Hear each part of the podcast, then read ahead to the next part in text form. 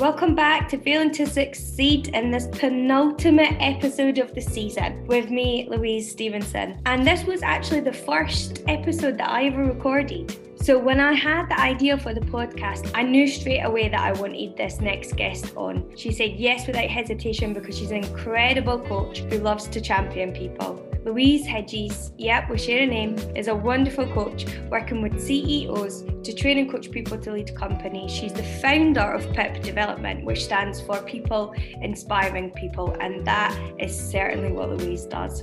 Instead of talking about all her successful businesses, which include a company she sold to Salesforce, I asked her if she could tell us about one that had failed. Because in this podcast, we are interested in the journey, the part that didn't go to plan. So here's me and Louise talking failure. How you doing? I'm good. How are you? Yeah, good, thank you. Good. So we we met through the Spark Connection, which was set up by the lovely Glenda Martin, which is a coaching supper club for women. So you go, you have a lovely dinner, wine, and then you meet a coach. And that's how we met. We were on the same table. Great evening. It was so wonderful. Yeah, really, really good. And um, what I thought about you, because then after that we went on to do some coaching sessions. I always thought that you were really, really great at getting to the tough, difficult questions that I was always putting off or like knew that they were there but didn't want to answer them or didn't want to fully recognize that I had something at the back of my mind that, you know, I just, uh, I wasn't quite sure how to tackle. I always thought you were really, really good at pinpointing that, recognizing that, and just pushing me to answer those difficult questions. Well, thank you. I think every human being has those difficult questions that they put off answering, sometimes for many, many years. So I don't think you are unusual in, in that. I mean, it's something which is part of the human condition, right? Yeah, for sure. Definitely. Always trying to run away from the hard bits. So, if we just take a step back and look at one of your previous companies, Digital Native Media, do you want to chat me through that a little bit, how that started and progression? Yeah, so it was back in the heady days of 2012, so way back in the day. And if you can imagine, I don't know if you remember when the first iPad came out and just the level of excitement that, that there was around that and how in love we all were with what the sexy bit of tech it was. I met this very gifted tech person called Rebecca Billingsley, who uh, is still a great mate of mine. And we decided we she was working for a media owner, a contract publishing company at that. And we decided, hey, you know, this is going to be a fantastic platform. I don't know if you remember the iPad, but it on the opening, uh, it had a sort of bookshelf that you could fill with with magazines. And so it was it kind of came as the opening yeah. package. Yeah. and we were very excited by this. We both loved magazines still do. So we decided we would start a contract magazine publishing business completely digital using this wonderful new technology. And we were mm. super excited by it. Love that. Yeah, yeah. obviously didn't quite go as we planned but there we are. You've come up with the idea. You've got rebecca on board. Mm. where do you go next so we put together a really simple sales strategy, which was about contacting the next level down of so people who didn't already, where, where the barriers to entry, if you wanted a print magazine, was so high that the brand really wouldn't have been able to afford to have its own magazine, but had a strong brand and we felt could really benefit from what, what was it kind of sort of nascent e-commerce platform at that point. So we just thought that it really had some legs and that was the strategy. And we we we put together a very simple simplified magazine offer templated you know super simple and reached out to these brands. Do you want to know where it went wrong? Yeah I go straight to that um, so, so the sales strategy, I think, was probably wrong, um, simply because the brands that we reached out to were not magazine au fait. They hadn't already, they hadn't had the pain of how much a print magazine costs. So they had a simpler marketing strategy than a customer magazine. But that wasn't the primary problem. The primary problem was that what we hadn't realized was quite well, really, Apple, they hadn't really thought through the platform at all. So they were charging a 30% commission rate. Which and they huge. all, which is just like absolutely huge. Yeah.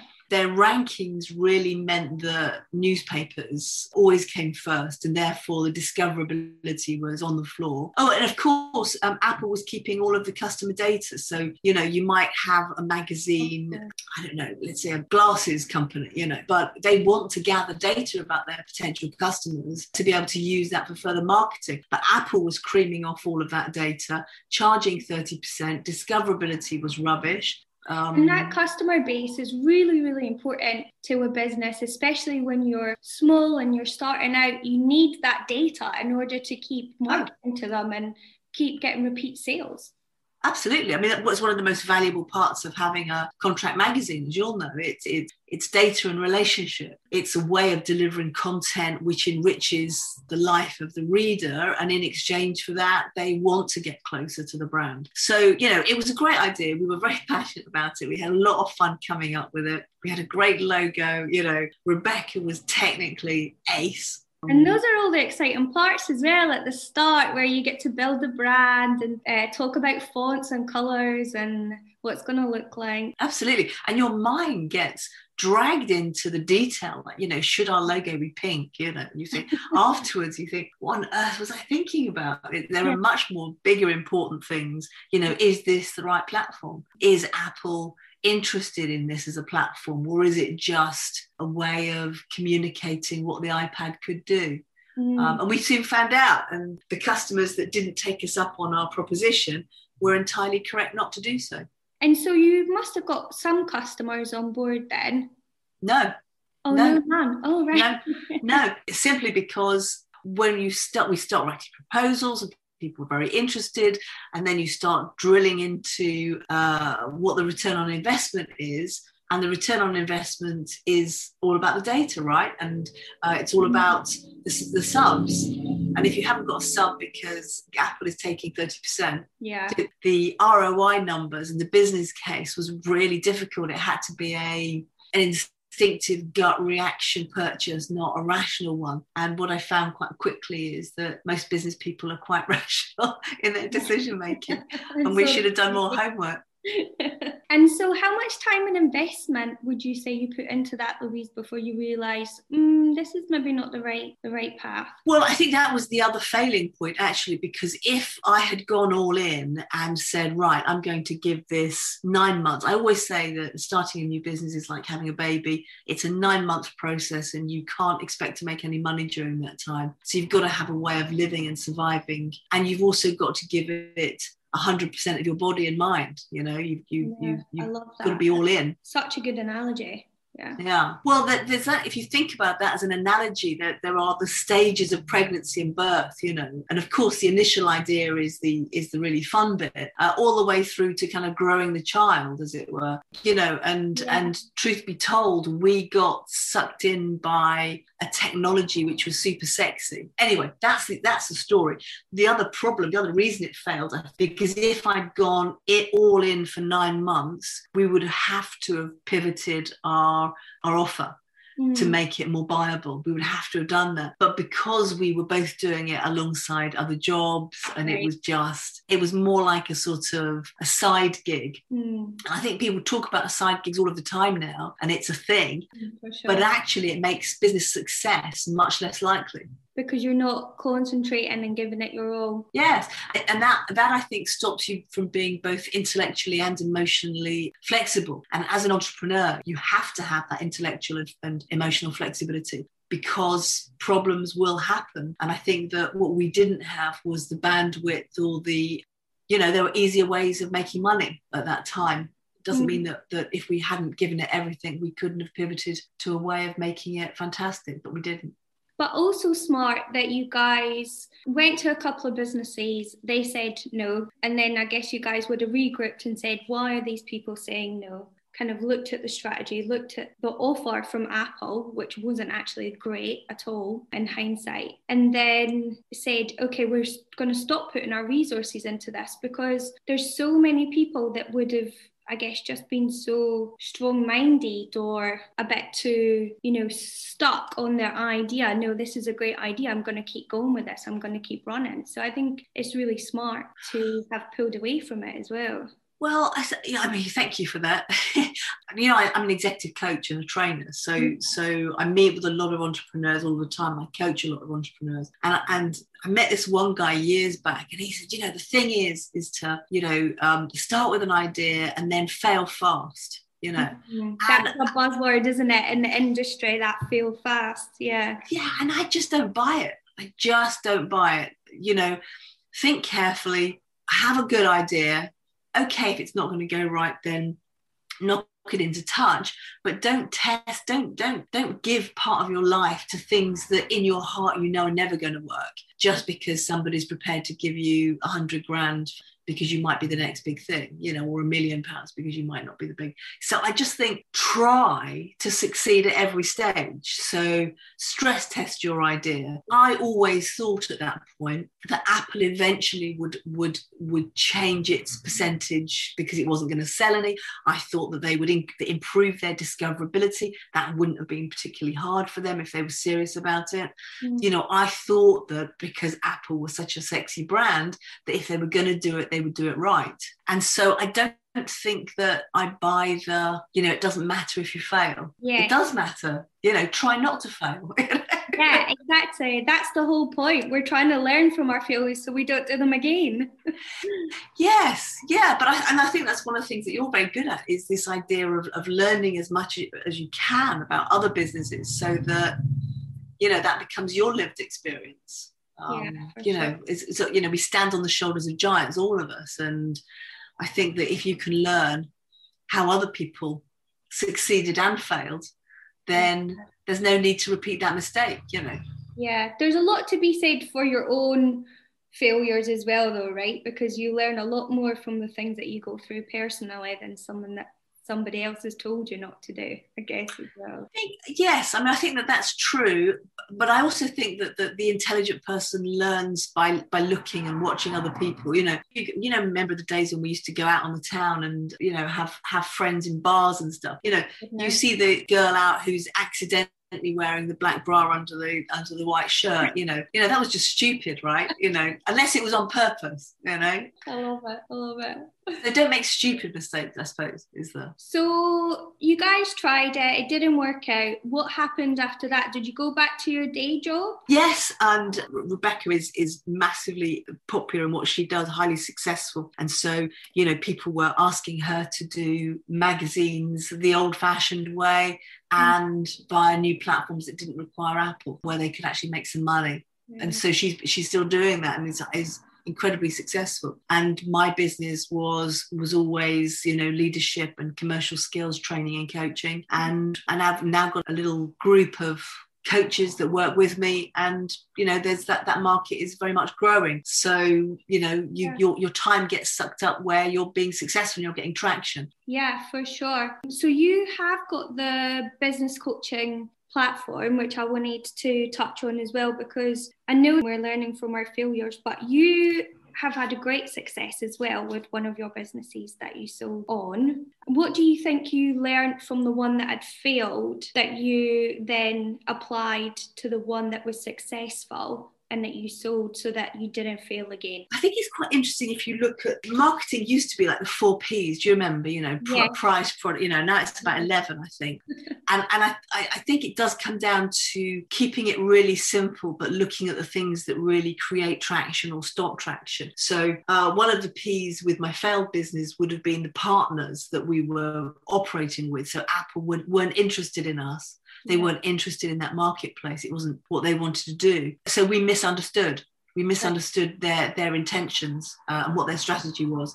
Yeah. And so I think that if you're going to rely on suppliers and partners, make sure that they've got the same goals and intentions that you have. That's great. Um, yeah, that yeah. is fantastic. Because I guess we get so sidetracked with what we are doing being the most important thing to us. We can sometimes think, well, of course, it's going to be the most important thing to everyone because this is what they should be focusing on. This is going to make loads of money or be successful. But we forget that everyone's got their own version of success or their own goal that they're working towards. So we're not always aligned. I think absolutely. That that alignment is the is what's going to create the traction in the end. I think that if if more people are are focused in on it. And the difficulty i think with entrepreneurs is that we we see business opportunities everywhere, everywhere. so literally you can walk you're walking down the street and you've seen three things that, that you could start a business in um, every, yeah every day every day your your mind is ticking over isn't it? Constantly. Yeah absolutely. And it, it's just hard not to see those opportunities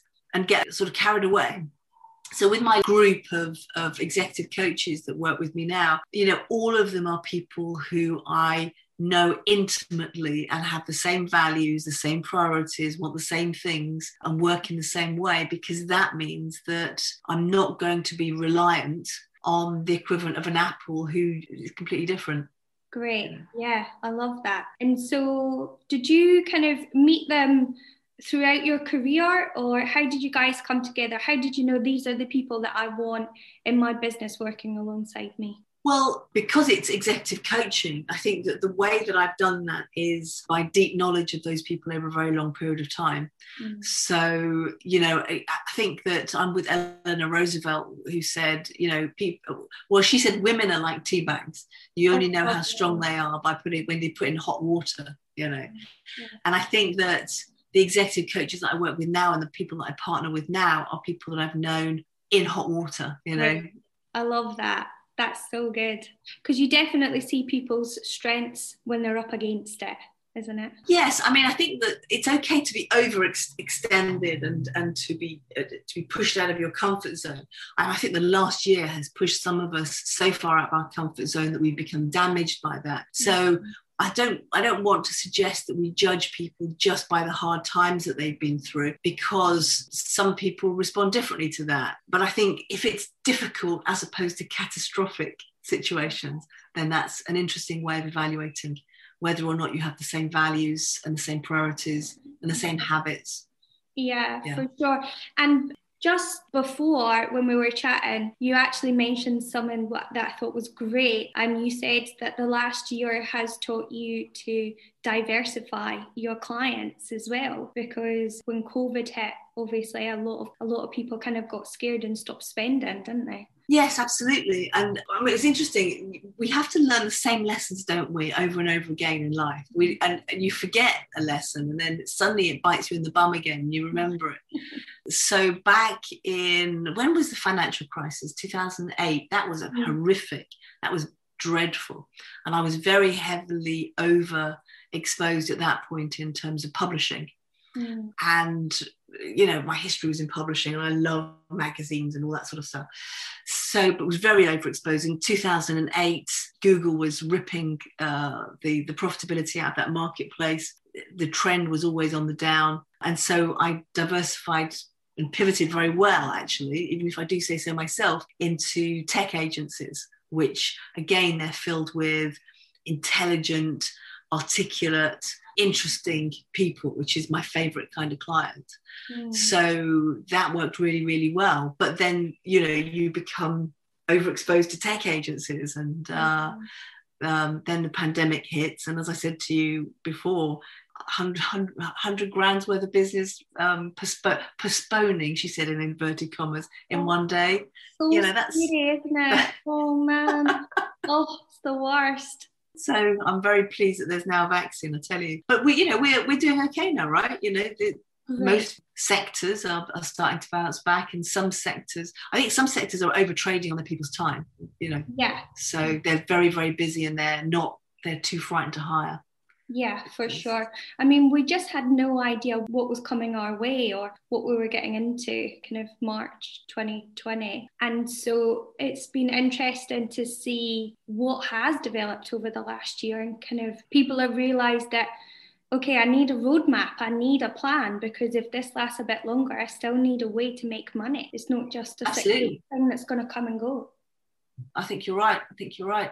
And I think that, that that period of time when we were all in a bit of crisis at the beginning of lockdown one, particularly in my sector, which is a lot of executive coaching, even my coach, who, you know, is a published author, is top of her game. She's a fantastic executive coach, and she was doing free coaching with people. Yeah. Well, I, you know, I had to have words because we can't, you can't compete with free. You know, it's a no. terrible price point. you know, and so yeah, so we have to get and we did quickly get to a place where we'd supported the people that needed to be supported, but we were back to, you know, being business people. I think it's easy to forget that. Yeah, of course, definitely. Now you've got PIP development, which is yeah. a consulting agency. We, we, we, call ourselves really career makers. Oh, I love that. Career oh, makers. Yeah. That's fantastic. Is that your so job I, title? uh, yeah, maybe. I don't I just I, I excellent. It's people inspiring people and it's about helping professionals to make money and be happy you know we spend too long too many years and hours at our work not to bring our best selves to it. That often there are so many double binds that stop people being what they need to be. And my job is to help them find a way of being both successful and happy at work. That's amazing. That's that's the dream isn't it? Successful and happy. Yes, I, but I don't know why that should be just the dream. I think I think all of us have a right to contribute something to the world, make a difference, and be allowed to be happy to do that. And and that could be huge or small. I love that. Oh, that's excellent. Oh, thank you. so much, Louise. That's fantastic. So, PIP development reminds me if we want to get some amazing coaching sessions, how do we contact you? Pipdevelopment.co. Pipdevelopment.co. Hit me up with an email or, or, or contact me via LinkedIn, and that's that's easy peasy. That would be very, that's very nice of you. Thank you very much for that well, thank you so much for coming on. You've been amazing. There's like amazing insights in there. Good. Well, it's been it's so nice seeing you again.